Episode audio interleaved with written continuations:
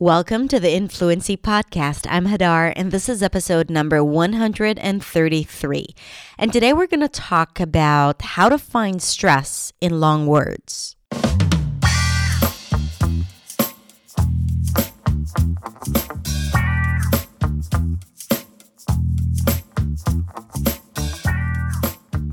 Hey everyone, thank you so much for tuning in for another episode. In case you haven't noticed, I recently started talking a lot about stress. Now, it does not mean that I'm stressed. It just means that I want to stress the fact that stress is important. In particular, word stress, the one syllable that sticks out the most in a word. Now, I often try to give tips and tricks on how to identify that because I truly think that this is one of the most important things when it comes to being clear. I think when we misplace the stress, it might be confusing for listeners who are expecting to hear the stress in one place and then they hear it in another place. So they might be thinking, wait, maybe it's a different word, a word where the stress is in that place that you just placed it. Anyway, so you get the point. Stress is important, but you don't need to stress over it. Okay, no more stress jokes. Enough is enough. Today, I actually want to share with you a not very recent lesson. I think I filmed it like four years ago, maybe but it's really so important. And everything I say there is still valid because English hasn't changed much since four years ago. So it's still okay. I'm going to share it with you in a little bit, but it's a really cool trick to help you know where the primary stress goes in long words. Because uh, you know, I always say that English is not consistent and you need to develop intuition and you can't trust the spelling and you can't trust this and you can't trust that. But sometimes there are those magical moments where we can say, This is something you can always rely on. And today's lesson is about that. So I'm not going to make you wait any longer. And let's just listen to it, and I'll meet you afterwards. Okay? Deal? Deal. Let's listen.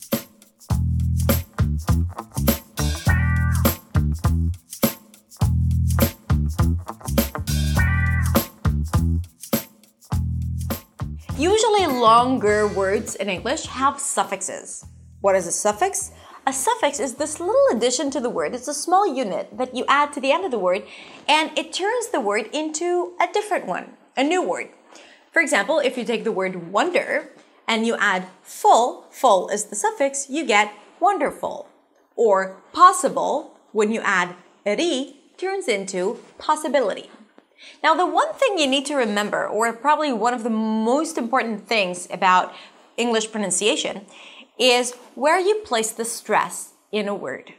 What is the stress? A stress is the one syllable that sticks out the most. It's the most dominant syllable. It is usually longer, louder, and higher in pitch. For example, in the word possible, the stress falls on the first syllable, pa, possible. But here's the thing once I add the suffix, ri, it changes the stress. The, the placement is changed. So it turns into possibility.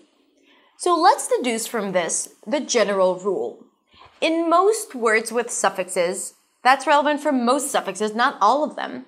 Once you add the suffix, it changes the position of the stress to the one syllable before the suffix. So no matter where the stress is at the beginning, once you add the suffix, the stress falls on the one syllable before the suffix, the one syllable to the left of the suffix.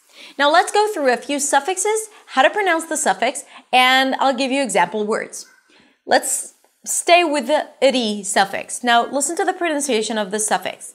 The I turns into an e, the T is a flap T, so it's a d sound, and then a high E at the end. Ri. Possibility. Activity responsibility. You see, it's not responsible, it's responsibility. This is the primary stress, responsibility. Let's take the suffix ical, as in alphabetical. The suffix is ical, Primary stress, one syllable before the suffix. Alphabetical. Political. Psychological. Psychological. Let's take the suffix logy. Logy, as in biology. Baya, primary stress, a, open a as in father, and then logy. Although there is an O here, it's not biology, it's not logy, and it's definitely not biology, right? It's biology. Technology. Sociology. And finally, let's take the suffix meter. Meter. As in kilometer. Parameter. Not parameter. The stress falls on the one syllable before the suffix, and suffixes are usually reduced. Parameter. Thermometer.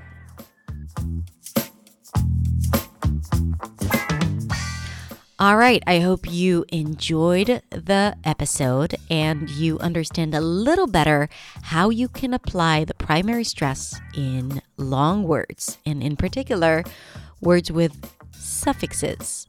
And I hope that if you didn't know what suffixes are, then now you do.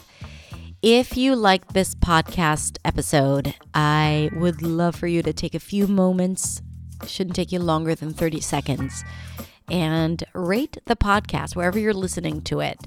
If it's Apple Podcasts or Spotify, Google Podcast, wherever.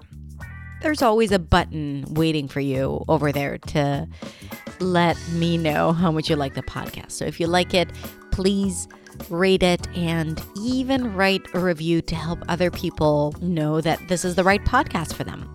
If they also look to speak English with freedom and clarity and confidence. Thank you so, so much, and I will talk to you next time.